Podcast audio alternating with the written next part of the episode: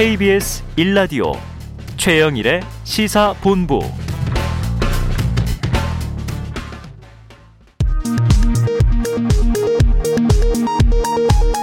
정보센터 뉴스입니다. 더불어민주당은 국민의힘 윤석열 후보와 가족의 비리 연루 의혹을 고리로 first family 자격에 의문을 제기하며 가족 사기단이라고 맹공했습니다. 국민의힘 윤석열 대선 후보와 경쟁했던 대선 경선 예비 후보들이 원팀 정신으로 윤 후보를 지지하겠다고 선언했습니다.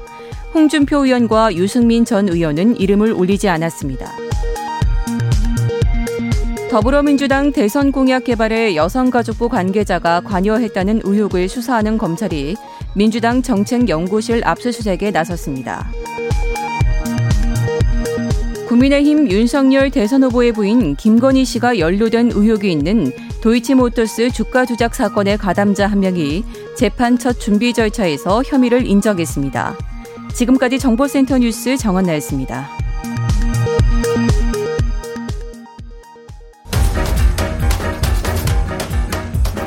최영일의 시사본부 10분 인터뷰. 핵심적인 이슈를 콕 짚어보는 10분 인터뷰 시간입니다. 더불어민주당에서 열린민주당에 합당을 제안했죠. 이 범여권 결집의 가능성 높아지고 있는데요. 오늘은 최강욱 열린민주당 당대표를 직접 전화로 연결해서 궁금했던 이야기 기탄 없이 물어보도록 하겠습니다. 자, 최 대표님 나와 계시죠? 네, 안녕하십니까? 네, 안녕하세요. 네. 자, 어제 속보로 들었습니다. 더불어민주당과 열린민주당의 합당 공식화됐다. 자, 그렇다면 언제부터 이 통합 추진의 물살이 시작이 됐습니까?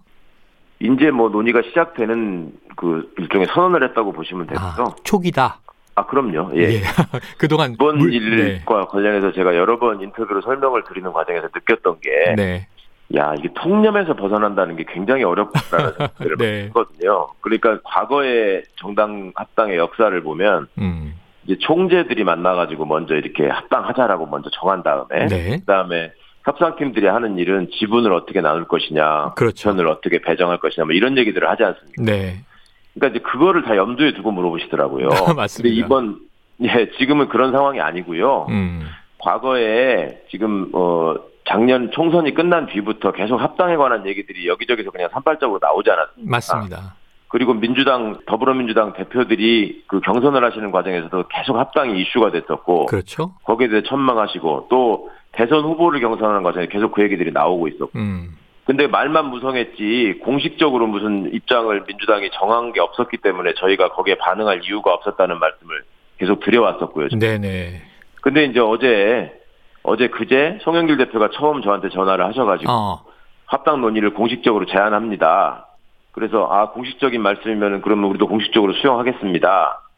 그러면 협상을 시작하시죠. 이렇게 된 겁니다. 아, 그래요. 네, 그러니까 이제 시작해서 만드는 네. 과정을 마치 합당을 당연한 것처럼 전제하고 모든 걸 물어보시기 때문에 이게 네. 조금과 안 맞더라고요. 네. 맞습니다. 지금 이제 야단 맞고 시작했습니다. 그럼 어제 이 열린민주당 긴급 최고위원회가 열렸던데요. 주로 어떤 이유들이 나왔나요? 최고위원회를 소집한 이유는 이제 그 공식적인 제안을 받은 내용들을 이제 최고위원들께 당연히 제가 당대표로서 설명을 드려야 되는 거고요. 네. 뭐 우리 당은 그러면 협상에 임할 것이냐 말 것이냐 어떻게 임할 것이냐 음. 그리고 협상을 임하는 사람은 누구를 책임자로 해서 할 것이냐 그리고 그 과정에서 어 우리가 어떤 그 태도로 임해야 할 것이냐 뭐 이런 논의가 필요해서 음. 그리고 향후에 이제 그 일정이나 이런 것들과도 이제 대선 후보 문제도 있고 여러 네. 가지 문제들이 섞여 있지 않습니까? 그렇죠. 그러니까 이제 그런 것들을 좀 정리하는 시간이었고요. 핵심은 하여튼 공식적으로 민주당에서 제안이 왔으니 우리도 공식 입장을 이제 빨리 정해서 음. 그 대응해야 될 것 같습니다. 이런 논의를 한 겁니다. 네. 그럼 열린 민주당 내에 혹시 합당을 반대하는 목소리가 있나요? 합당 합당을 반대하시는 분들도 있죠. 예. 어. 지도부에도 있고 당원분들 중에서도 상당수 있고 네. 그리고 이제 그런 목소리들을 어 앞서 말씀드린 것처럼 이미 합당이 된 것처럼 전제하시고 저한테 항의하시는 분들도 굉장히 많이 네네네. 네. 근데 이제 그 뜻은 뭐 합당을 바라건 바라지 않건 다 지향하는 바는 다 같은 분들이시거든요. 네, 네. 열린민주당이 내세웠던 가치들이 제대로 구현되기 위해서는 민주당과 합치는 게 좋지 않겠냐라고 생각하시는 분들이 있고 예. 그, 그 가치를 제대로 보존하기 위해서는 지금 민주당하고 합쳐서 그게 되겠냐 결국 또 거기에 묻혀서 쓸려가는 거 아니냐 이런 걱정 때문에 반대하시는 분들이 있고 음. 결국 지향점은 같은 겁니다. 네. 우리 열린민주당 당원분들이 생각하시는 것은 그래서 이제 그런 부분들이 지금 이제 논의가 시작된 협상 과정에서 그 내용들을 협상해야 되는 거죠. 네. 그 가치들을 어떻게 구현시키고 더 크게 만들어낼 것인가를 협상하는 것이지 과거 정당들처럼 이제 합당은 됐으니 뭐 부총재를 내놔라 뭐 어디에 공 음. 내놔라 뭐 이런 얘기를 하는 협상이 아닙니다. 그래요. 알겠습니다. 자, 그래서 지금 이 당 간의 논의도 해야 되고 당내 논의도 하셔야 되는 상황으로 이해가 됩니다. 자, 네네. 자, 그런데 이제 더불어민주당에서는 우상호 의원, 열린민주당에서는 정봉주 전 의원이 협상 단장으로 발표가 됐고요. 네. 열린민주당 내에서 보니까 황희석 최고위원, 안원구 사무총장, 김의겸 의원 등이 협상단에 참여하는 것으로 발표가 됐는데요. 그럼 이번 합당 협상에서 네. 쟁점, 이 핵심 쟁점은 뭐다? 어떻게 보십니까? 우선적으로 아까 말씀드린 것처럼 열린민주당이 구현하고자 했던 가치를 민주당이 얼마나 수용할 수 있느냐, 음. 그리고 그것을 얼마나 발전시킬 수 있느냐, 이것이 가장 중요한 논점이 될 것입니다. 네. 또 하나는 대선 승리를 위해서, 그러니까 이거는 어떤 특정한 후보의 승리라기보다는 이 역사를 지금 퇴행시키고 다 음. 과거로 돌아가고자 하는 세력이 분명히 우리 사회에 있고 네. 그 세력을 대표하는 후보들이 지금 나서고 있는데 음. 특히 이제 그, 그 선두주자로 돼 있는 우리 윤석열 후보의 네. 입장 이런 것들이 지금 다 정리가 되면 음. 이 이런 어떤 역사의 퇴행을 막기 위해서 어떻게 하는 것이 가장 바람직한 길이냐 그것이 소위 말하는 민주개혁 진보 진영의 그 단합 협동 이런 것들을 통해서 그것을 구현해낼 수 있는 것이냐 그리고 음. 그걸 구현해내는 과정에서 어떤 가치가 가장 핵심이 되어야 하느냐 네. 이것이 가장 중요한 쟁점이 될 것입니다. 그래요. 대선에서의 시대 정신을 정의하는 일까지 지금 포함된 아, 네, 예, 가치 토론이 이루어질 것이다 이런 느낌이 드는데요. 네, 네. 자, 지금 뭐 언론 아까 말씀하셨지만 속도가 빠릅니다. 이미 합당된 것으로 거의 발표된 것처럼 보도가 됐고요. 그리고 또 이제 이 시기 연내에 통합이 다 끝날 것이다 하는 언론 예측이 있어요. 그럼 지금 시기도 다 열려 있는 겁니까?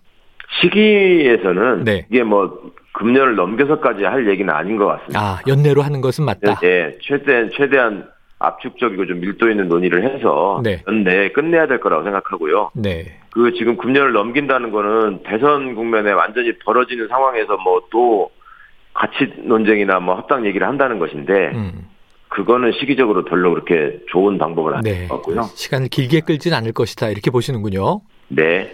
지금 이제 당대당 합당 방식으로 공개가 됐습니다. 이 네. 규모, 의석 상관없이 당대당 합당.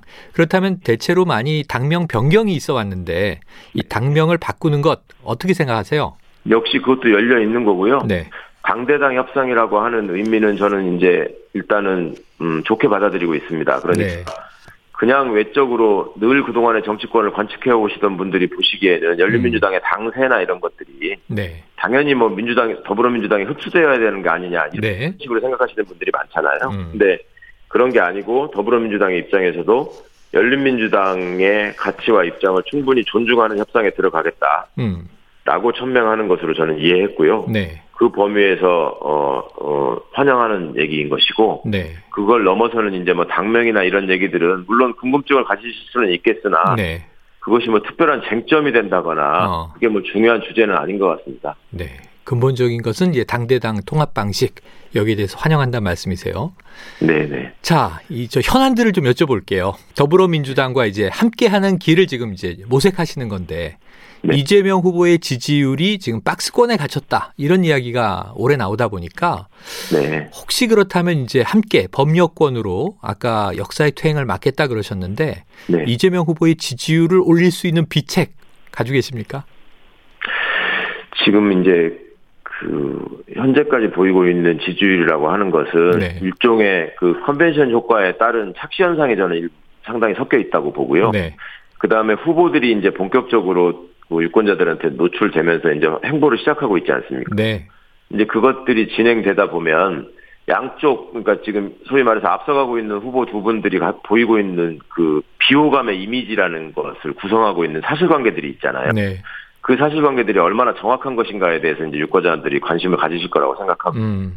어, 그것들이 규명되는 과정을 통해서 과연 어느 쪽이 의혹이고 어느 쪽이 사실인가라는 것들이 좀 구분이 되면 네. 당연히 어느 쪽이 앞으로의 역사를 발전시키고자 하는 쪽이고 어느 쪽이 되돌리려고 하는 쪽인가가 선명하게 드러날 거라고 생각합니다. 네. 그리고 어, 역사를 단순히 발전시키겠다, 뭐 되돌리지 못하게 막겠다 음. 이 얘기로 끝나는 게 아니라 네.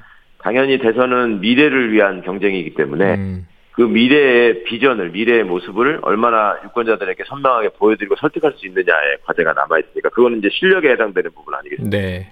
그러니까 실력을 갖추고 그다음에 진실을 가려내고 이런 작업들이 이루어지면 음.